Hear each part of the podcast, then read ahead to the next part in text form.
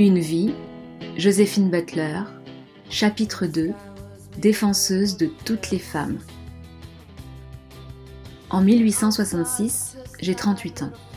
Je rencontre dans l'infirmerie de la Brownlow Hill Workhouse une jeune femme avec une tuberculose avancée.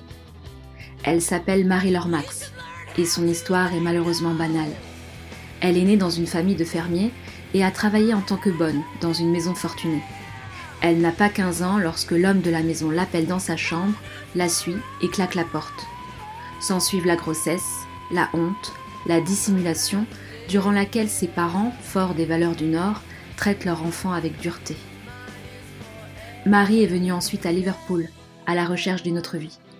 Mais elle est alors enlevée par une certaine missus Mandeville, la maquerelle de l'un des bordels les plus sélectifs de Liverpool, qui se promène couverte de diamants et a cinquante ou soixante filles dans sa maison.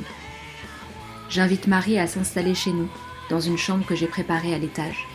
D'autres filles malades ou qui veulent échapper à la vie de prostituée suivent Marie, jusqu'à ce que toutes les chambres de la maison soient occupées. Grâce au fonds du comité d'accueil des pauvres et de dons d'amis de Georges, je réussis à ouvrir une maison de repos pour les femmes. Ce refuge est dirigé selon un modèle démocratique très différent des réglementations strictes des hospices appartenant aux institutions religieuses.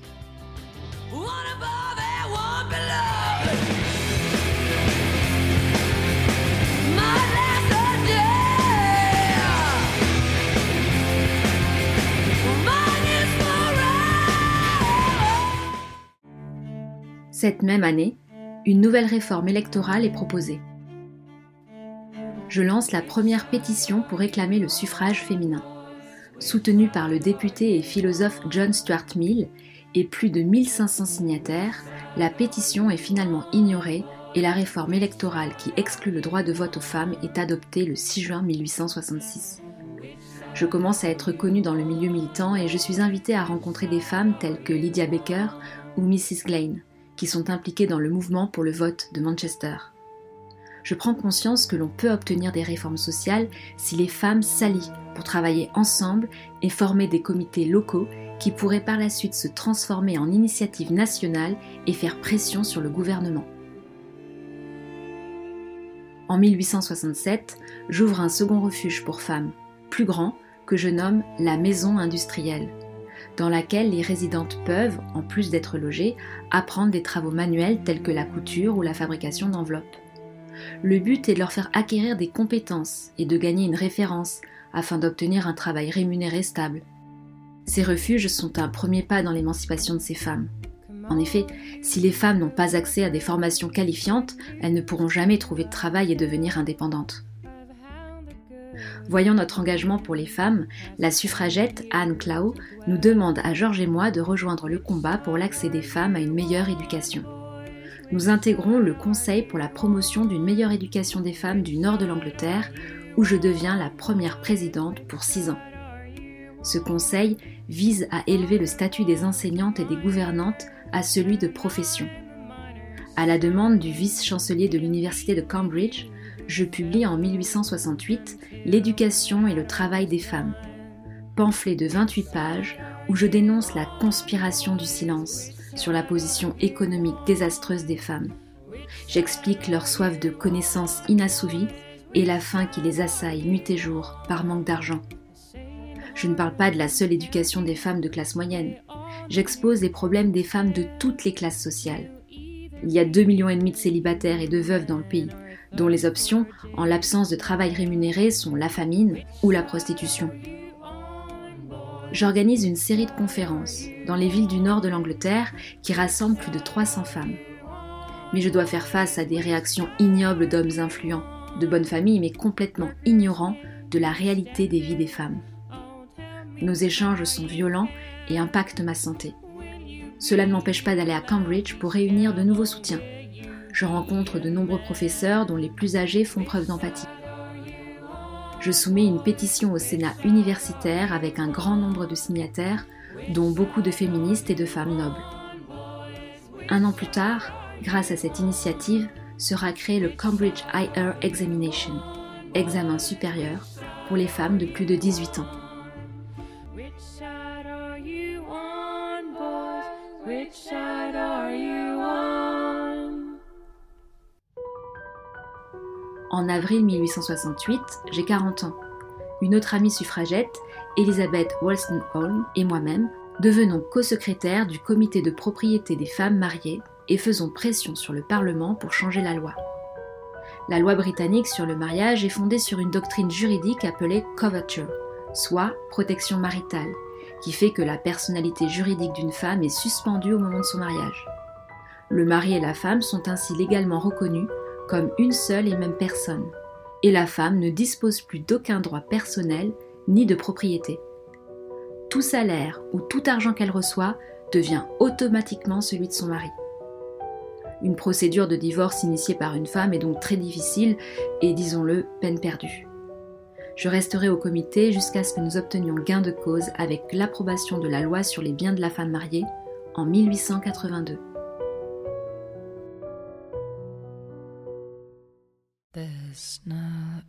En mille huit cent soixante-neuf, j'ai quarante et un ans. Durant l'été, nous nous rendons en Suisse pour les vacances. Je participe à plusieurs rencontres féministes dans le but de renforcer le réseau de soutien à une meilleure éducation des femmes sur le continent. À Genève, je fais la connaissance de femmes venant de six pays européens. Elles sont préoccupées par le système réglementé de prostitution existant à travers la majorité de l'Europe, avec une structure administrative destinée à arrêter, enregistrer et examiner les femmes impliquées. À leur demande, je proclame un discours contre ce système, avançant l'idée que le statut des femmes ne pourra avancer tant qu'une telle réglementation existera, car elle inscrit dans la loi le droit des hommes à disposer sexuellement des femmes. À notre retour à la maison, je découvre que le système européen existe aussi en Angleterre, à travers les lois sur les maladies contagieuses. Introduite par le Parlement britannique en mille huit cent soixante-quatre, mille huit cent soixante-six et mille huit cent soixante-neuf, les Contagious Diseases Acts, les C D A, visent à réguler la prostitution et contrôler la diffusion des maladies vénériennes, notamment dans l'armée britannique et la Royal Navy. Ces lois donnent le droit aux magistrats d'ordonner des contrôles génitaux humiliants sur les femmes que l'on croit être des prostituées pour détecter des symptômes de maladies vénériennes et d'enfermer les malades à l'hôpital durant au moins neuf mois. Le refus de l'examen est sanctionné par une peine de prison. Une accusation de prostitution par un officier de police est suffisante pour ordonner un examen. Les femmes accusées perdent souvent leurs moyens de subsistance, leur réputation, et meurent dans l'ignorance de tous. C'est un cercle vicieux, car c'est ce système même qui amène les femmes pauvres à la prostitution, faute d'accès à une éducation respectable. Ces lois sur les maladies contagieuses sont deux poids deux mesures, puisque les hommes qui fréquentent des prostituées ne se voient imposer aucun examen médical. Ajoutons à cela que la police est réputée à cette époque pour son manque de respect des droits juridiques, son contrôle excessif et discriminant, sa violence et son harcèlement envers les indigents et les prostituées en particulier, qui sont souvent arrêtés pour aucune raison. Avec les C D A, les policiers en civil tyrannisent au quotidien des femmes pauvres et de la classe ouvrière, les soumettant à une surveillance et une menace constante. Ces lois m'emplissent d'une telle colère et même d'une telle haine que j'ai peur de lui faire face. Je ne dis rien de tout cela à mon mari pendant trois mois, durant lesquels je lutte avec moi-même. Alors que mon travail avec les femmes démunies est perçu comme une action caritative acceptable pour la classe supérieure, je sais que m'attaquer à la morale sexuelle par la direction d'une campagne politique ne va pas m'attirer que des sympathies. Finalement, je prends mon courage à deux mains pour faire part de mes ambitions à Georges et après quelques jours de débat, il me donne son soutien sans faille. Les C D A s'appliquent à des lieux spécifiques, comme les ports ou les villes de garnison. Mais en mille huit cent soixante-neuf, l'Association pour l'extension des lois sur les maladies contagieuses milite pour l'application des lois à tout le Royaume-Uni. Cela soulève l'indignation des chrétiens, des féministes et des militants des libertés civiques. Deux organismes se constituent alors. L'Association nationale pour l'abrogation des lois sur les maladies contagieuses, conduite par des médecins mais dont les femmes sont exclues, et l'Association nationale des dames pour l'abrogation des lois sur les maladies contagieuses, la Ladies National Association, dont je suis la meneuse. C'est une année cruciale dans mon combat social et politique. C'est ce que je nommerai ma croisade. Les premières membres de l'association sont les quatre sœurs Elizabeth Bright, Margaret Tanner, Anna Maria Pressman et Marie Pressman, qui deviennent mes collègues en lesquels j'ai le plus confiance. Des amis intimes nous rejoignent également, leur amour et soutien sont fondamentaux pour encaisser les attaques.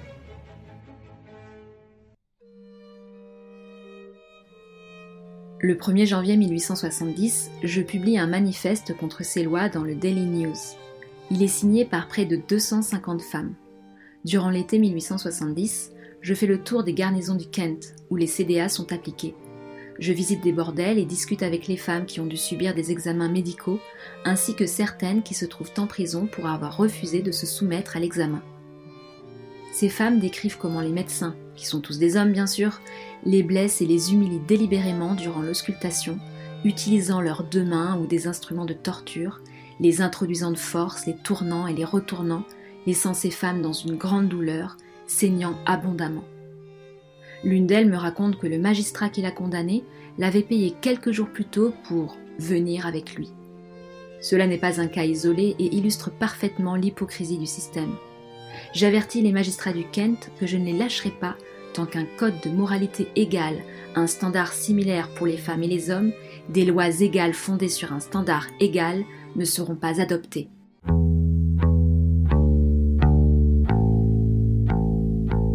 Je parcours ensuite plus de six mille kilomètres à travers les villes et villages du nord de l'Angleterre pour donner une centaine de conférences. Je veux m'adresser aux mécaniciens, travailleurs de la forge et autres travailleurs industriels qui viennent d'obtenir le suffrage avec la Reform Act de mille huit cent soixante-sept et qui ont désormais un pouvoir politique. Lors des conférences, je décris avec précision les examens génitaux que je qualifie de viols chirurgicaux et de viols d'acier. À ceux qui font passer les femmes prostituées comme impénitentes, j'insiste sur leur humanité et le fait qu'elles n'ont aucune alternative pour survivre, puisqu'elles sont systématiquement exclues des métiers dits décents. Les descriptions sont si bouleversantes qu'un jour, le surintendant de la mission londonienne de l'Ouest, Hugh Price Hughes, sort de la salle en larmes. Les pères de famille appartenant à la classe ouvrière viennent en masse assister aux conférences, indignés par ces lois. Les réunions remportent une forte adhésion, mais une forte opposition aussi, notamment celle des hommes au pouvoir, choqués qu'une femme puisse parler de sexualité en public et de se rebeller. Mon mari Georges est très critiqué d'avoir permis à son épouse de s'impliquer dans cette campagne. Un jour, je dois faire face à des proxénètes qui me jettent de la bouse de vache en pleine réunion. Une autre fois, ce sont des personnes qui brisent les fenêtres de l'hôtel où je réside et menacent de mettre le feu à la salle où la conférence a lieu. Je compare explicitement la prostitution et le trafic des femmes et des jeunes filles avec l'esclavage et la traite transatlantique. De plus en plus de gens se mettent à accepter ce point de vue et les combattants contre les lois sur les maladies contagieuses commencent à se qualifier d'abolitionnistes, car ils ne cherchent plus uniquement le rejet de ces lois, mais également la fin de l'inégalité des droits des femmes. En plus d'organiser des assemblées publiques, notre association met en place un conseil d'aide et de défense afin de fournir une représentation légale aux femmes arrêtées et un soutien à leurs enfants durant leur emprisonnement.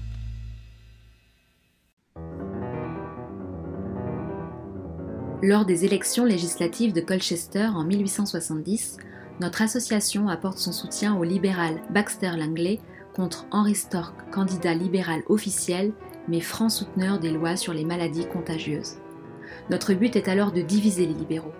Une alliance de partisans du gouvernement et de gérants de bordel font de leur mieux pour nous mettre des bâtons dans les roues. Ils menacent Baxter Langley et lui envoient des légumes pourris, des blocs de mortier et des chaises lors de ses meetings. Je reste deux semaines dans la ville afin d'aider la campagne et d'organiser des réunions avec des militantes locales. Moi aussi je suis victime d'attaques et je dois parfois me déguiser lorsque je sors en public. Baxter Langley n'est finalement pas élu, mais il a réussi à diviser le vote. C'est Sir Henry Bruce, le candidat conservateur, qui remporte l'élection. De retour chez moi, je me consacre à l'écriture d'un livre contre les lois sur les maladies contagieuses, The Constitution Violated, la Constitution violée, où j'avance avec ardeur qu'en violant les libertés constitutionnelles des femmes, ces lois mettent en danger les droits de tout le monde. Comme notre association nationale a un représentant au Parlement, William Fowler, ce dernier présente un texte de loi pour la suppression des C D A. Le texte n'est pas adopté, mais le gouvernement crée une commission royale pour étudier la question. Bien que je sois appelée pour donner des informations, notre association n'a pas son mot à dire au sein de la commission et tout compte rendu est privé. Nous lançons alors une pétition signée par plus de deux cent cinquante mille personnes. Le trente mars mille huit cent soixante et onze, la pétition est soumise au Parlement, mais les députés s'en moquent délibérément. En juillet de la même année, la Commission royale publie un rapport réaffirmant le caractère unilatéral des lois sur les maladies contagieuses. On ne peut pas punir des hommes se livrant à leur instinct naturel alors que les prostituées font illégalement commerce de leur corps. Scandaleux. Le rapport démontre que les cas de syphilis ont baissé dans les dix-huit régions où les C D A ont été appliquées. En ce qui concerne les examens chirurgicaux obligatoires, la Commission retient le terme de viol d'acier et annonce qu'ils seront désormais volontaires et non forcés.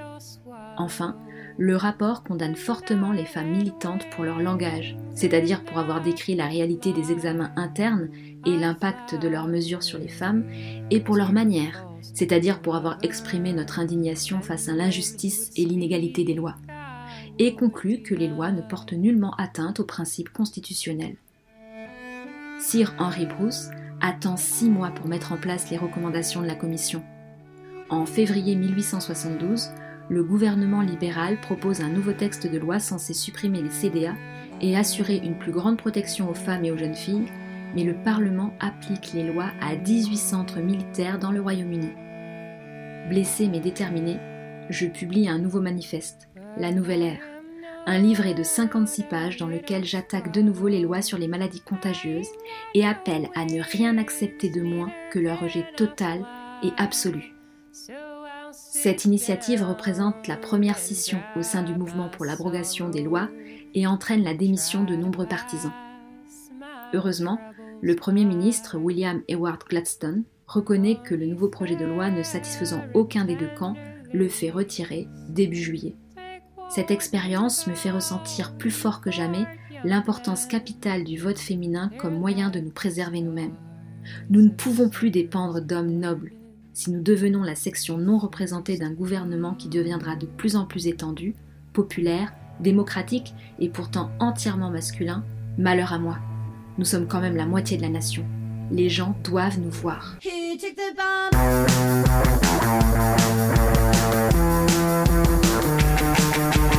Nous, sous-signés, exprimons notre protestation solennelle contre les lois sur les maladies contagieuses. un Parce qu'elles ont été votées à l'insu non seulement de la population, mais également du Parlement lui-même, sans qu'elles aient fait l'objet d'un débat approfondi. deux Parce que, pour ce qui concerne les femmes, elles suppriment toute garantie de leur sécurité personnelle en livrant leur réputation, leur liberté et leur personne au pouvoir absolu de la police. trois Parce que dans tout pays qui prétend accorder la liberté civique à ces sujets, la loi est tenue de définir clairement tout délit passible d'une peine. quatre Parce qu'il est injuste de punir le sexe qui est victime d'un vice tout en laissant impuni le sexe qui est la cause principale à la fois du vice et de ses conséquences redoutées. Nous considérons que les peines encourues par les femmes soumises à ces lois, arrestation, examen chirurgical forcé et en cas de refus peine de prison assortie de travaux forcés, sont des punitions infiniment dégradantes. cinq Parce qu'un tel système ouvre la voie du mal à nos fils et à toute la jeunesse d'Angleterre, dans la mesure où une barrière morale est levée dès l'instant où l'État admet et favorise la pratique d'un vice, le déclarant ainsi nécessaire et véniel. six Parce que ces mesures sont cruelles pour les femmes qui tombent sous le coup des lois. Elles violent les sentiments de celles qui savent encore ce qu'est la honte et brutalisent davantage les plus déshéritées. sept Parce que la maladie que ces lois cherchent à éradiquer n'a jamais été éradiquée par une telle législation. Les défenseurs de ce système n'ont jamais réussi à démontrer, soit par des statistiques, soit de quelque autre façon, que ces réglementations appliquées à un seul sexe avaient, après des années d'application, endigué la maladie, sauvé les femmes déchues et relevé le niveau moral du pays. Au contraire, les preuves les plus formelles démontrent qu'à Paris et dans d'autres grandes villes européennes, là où les femmes subissent depuis longtemps l'outrage de cet examen forcé, l'état sanitaire et moral de la population est pire que chez nous. huit Parce que les causes de cette maladie sont au premier chef morales et non physiques. Le fléau moral grâce auquel la maladie fraye son chemin la distingue totalement de la peste ou d'autres maux placés sous le contrôle de la police ou des autorités sanitaires.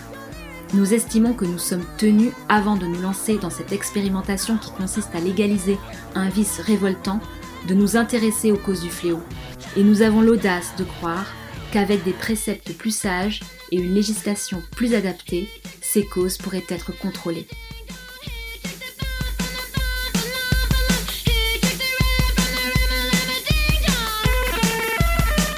Une vie, Joséphine Butler, défenseuse de toutes les femmes, fin du chapitre deux. See you later.